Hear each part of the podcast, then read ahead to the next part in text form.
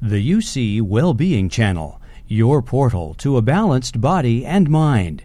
Continue your journey at uctv.tv slash wellbeing. So this, these mood states are associated with a number of physiological things that are associated with, in this case, lower risk. So we know physiologically lower risk. What about health behaviors? Well, it turns out that people who have more positive affect are also more likely to engage in positive um, health behaviors.